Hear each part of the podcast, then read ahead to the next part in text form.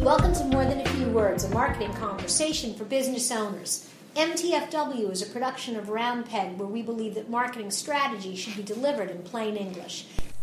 This is Lorraine Ball, This is Jared Jewett. and this week we're going to talk about content and links.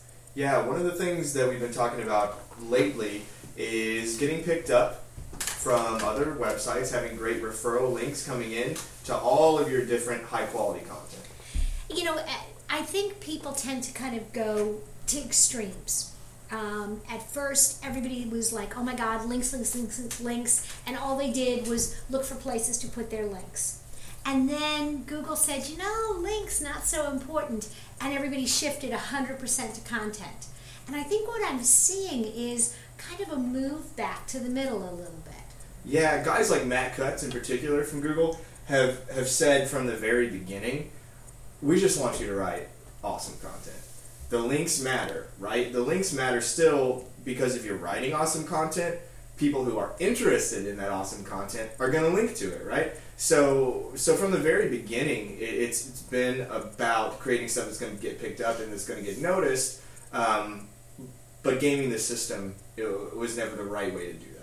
So, as a business owner, we've had some really fun things that have happened here at Round Peg. I'm going to brag a little bit, but then I think I really want to talk about how other businesses can use this example. A few years ago, um, I saw a note in HARO, which is Help a Reporter Out, and it's a daily news feed um, of topics that reporters are looking for subject matter experts. And all sorts of things from how to get cat hair out of your filters to how to write a business plan. And I saw one that was asking for a business plan model for a marketing company. So I said, hey, I can do this. And I got interviewed by Forbes. Whoa, that is awesome. So, did someone call you over the phone? Did they send you an email? How did it work? Um, we did it over the telephone real quick. He gave me a couple of points and he asked me for a link on our website to a business plan. And so I gave him one. So, were you thinking back then what you said about four years ago? Were you thinking, hey, are you going to link to us? Are you going to link to the content that we've created? Because, I mean, I'm sure you knew even then that a website like Forbes is, is going to be a great place to have your name dropped. Absolutely. And so even to this day, every now and then, I I take it back. It's not Forbes, it's Inc. Small Business, Cool. but same kind of publication. I still see a link every few weeks from Inc. Small Business to our website. Wow, that's awesome. You said it's about four years old. So that link has had time because you were cognizant upfront of the kind of content that you needed to make. Uh, you created content when there was a need for it, that hole that was filled, right? And now it's had four years to kind of marinate and, and really build some, some authority around whatever it was you wrote about. And, uh, and now for our website, you know, sounds like that's a great place for us to get some really high quality traffic. And so, how do you use that? Start looking for places where you can be a subject matter expert. Maybe you do subscribe. It's HARO, H A R O. Um, or maybe look at what kind of articles are being written in your local newspaper. This is PR 101, people. Look at what people are writing about and send them a note, send them an email. Say, hey, I've got some information on this topic. Would you like it? I know something about that. I've done a study. I have installed a half a dozen of those, whatever those products are.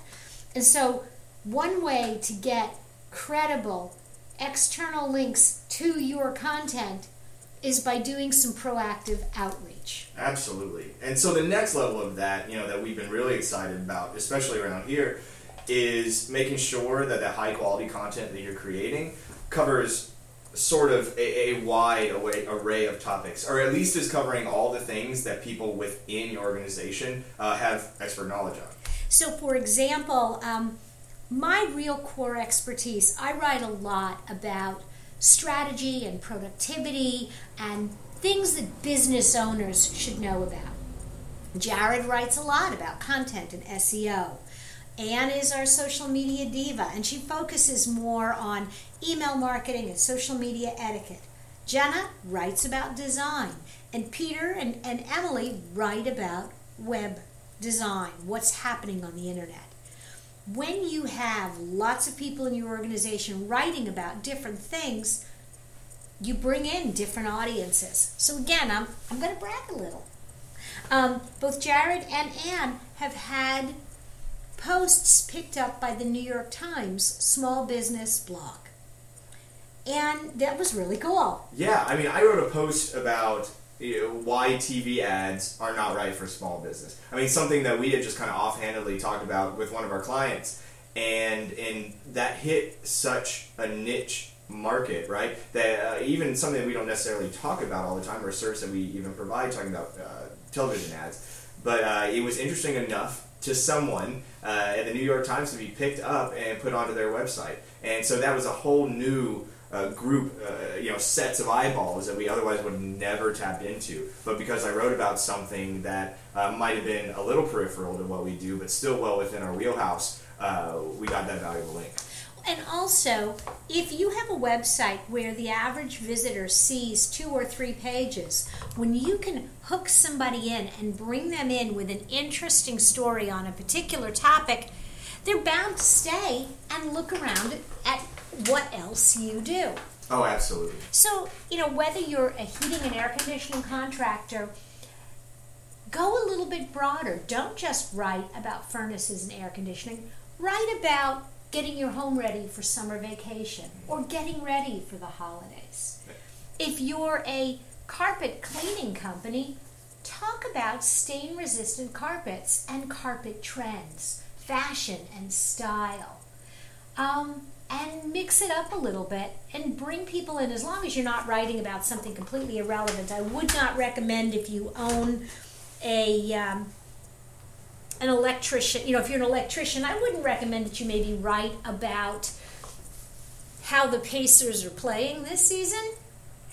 But you could write about the kind of lighting they're using mm-hmm. at the stadium. Right. So it's applying your expertise, and we talk about this a lot. Applying that expertise to what's hot in the news, adding uh, another one of, of, our phrases, adding a story that only you can tell that has to do uh, with, with, what, with what's hot, what people are talking about. You know, um, sometimes some of the things that get you noticed are the things that are a little bit more fun. Mm-hmm. And I think as a business, you shouldn't be afraid. I, I mean, and I came out of corporate, and I know this is a lot harder to do when you are a $20 million company but when you're a company of 10, 15, or even 50 people, you still have room for a little bit of fun. So Jenna just wrote a post recently where she flipped the logos and took the Dunkin' Donuts color and font and applied it to the Hermes logo and took their font and put it on Dunkin' Donuts. And the results were funny and quirky and made you kind of stop visually and look. And we got all sorts of traffic and people who shared it and liked it and came to see, okay, this is funny, but what do these guys do? So she had written such an awesome article that really showcased uh, her ability, right, as a graphic designer. And so it got picked up by the website Design Taxi, com, which for us would be a, a, domain that we otherwise wouldn't have any sort of visibility on. So we reached, uh, through that really, really, really high quality link, a whole new subset of people that would probably never have been able to see uh, the kind of the kind of graphic design work that we do at RoundPeg. And that was super valuable for us. And you know, the fact that many of those people are graphic designers, so they're not people that would necessarily hire us. And so, on one level, you're like, yeah, but they can't buy from you, so why do you care? In the world of the internet, peer recommendations and peer referrals are very valuable. You know, what do your competitors think mm-hmm. about you? Oh, absolutely. And so, kind of getting into that arena where you are listed among your peers, where other professionals recognize what you do, that cross linking from authoritative sites to your content makes you an authority too. Yeah, it's fantastic because what we've done is we've told something like the Google robots, hey, roundpeg.biz has the ability to do graphic design. So it sees a website like Design Taxi, it knows from however long Design Taxi has been around, this site is about graphic design. The majority of the links uh, that are coming from this site are going to have to do with graphic design. So when it follows through that link and it lands on, on that post from Jenna, it associates roundpeg.biz with graphic design. And so as you're thinking about your content, as you're thinking about, you know, what you're writing about, um, some days it's okay to just ramble, just write about whatever pops into your head. And some days I really want you to be deliberate. I really want you to think about, you know, is this an article I could submit to a local news site?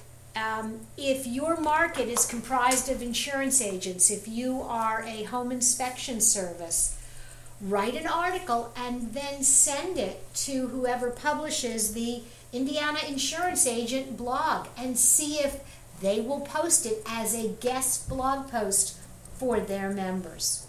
And don't forget to source your human talent, right? If it's only you, write about all the different things you, you know kind of in, in your fields of expertise. If it's you and three other people, what do those three people know? What, what expertise do they bring to the table that you might not, right? That you might not be able to write about? And, and, and see, if, see if you can create some really interesting content out of that.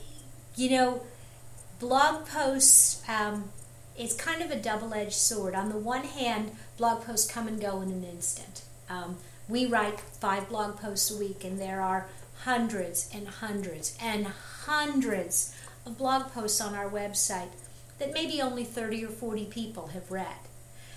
And then there are those blog posts that every single day, five, six, seven people come back and view day in and day out, week in and week out, even year in and year out. And so you never quite know. Um, so keep writing. And also, don't be afraid to go back and maybe give a little life to something that didn't get noticed the first time around. And I want to emphasize that we're not really talking about a shotgun technique here. We're really talking about making sure the stuff you're writing about is the stuff you care about, and the stuff you know about, and the stuff that you, as a reader, as a researcher, would be interested in reading. And um, it, it is, at the end of the day, this is a business blog. This is not about ego. At the end of the day, the reason you're creating this content, looking for good external links, looking to be picked up by these more prestigious sites in your industry, it's about business. When uh, I wrote an article for uGurus, and it is a pretty popular site among web developers, and their audience is actually small web design shops. I wrote an article. A few weeks later, I got a phone call from a guy who read my article. We chatted, and today we are starting our second copywriting project for him. He designs websites just like we do, but he doesn't write copy. And so that blog post that I wrote three months ago that led to a conversation has also led to some real business opportunities. And at the end of the day, that's really what it's about. Yeah, it is worth every bit of time you put in to create high quality content. Uh, I can't say it. So, if you'd like to read some of that high quality content we've been talking about, be sure to check out our blog at roundpeg.biz. This has been another episode of More Than a Few Words. Thanks for listening.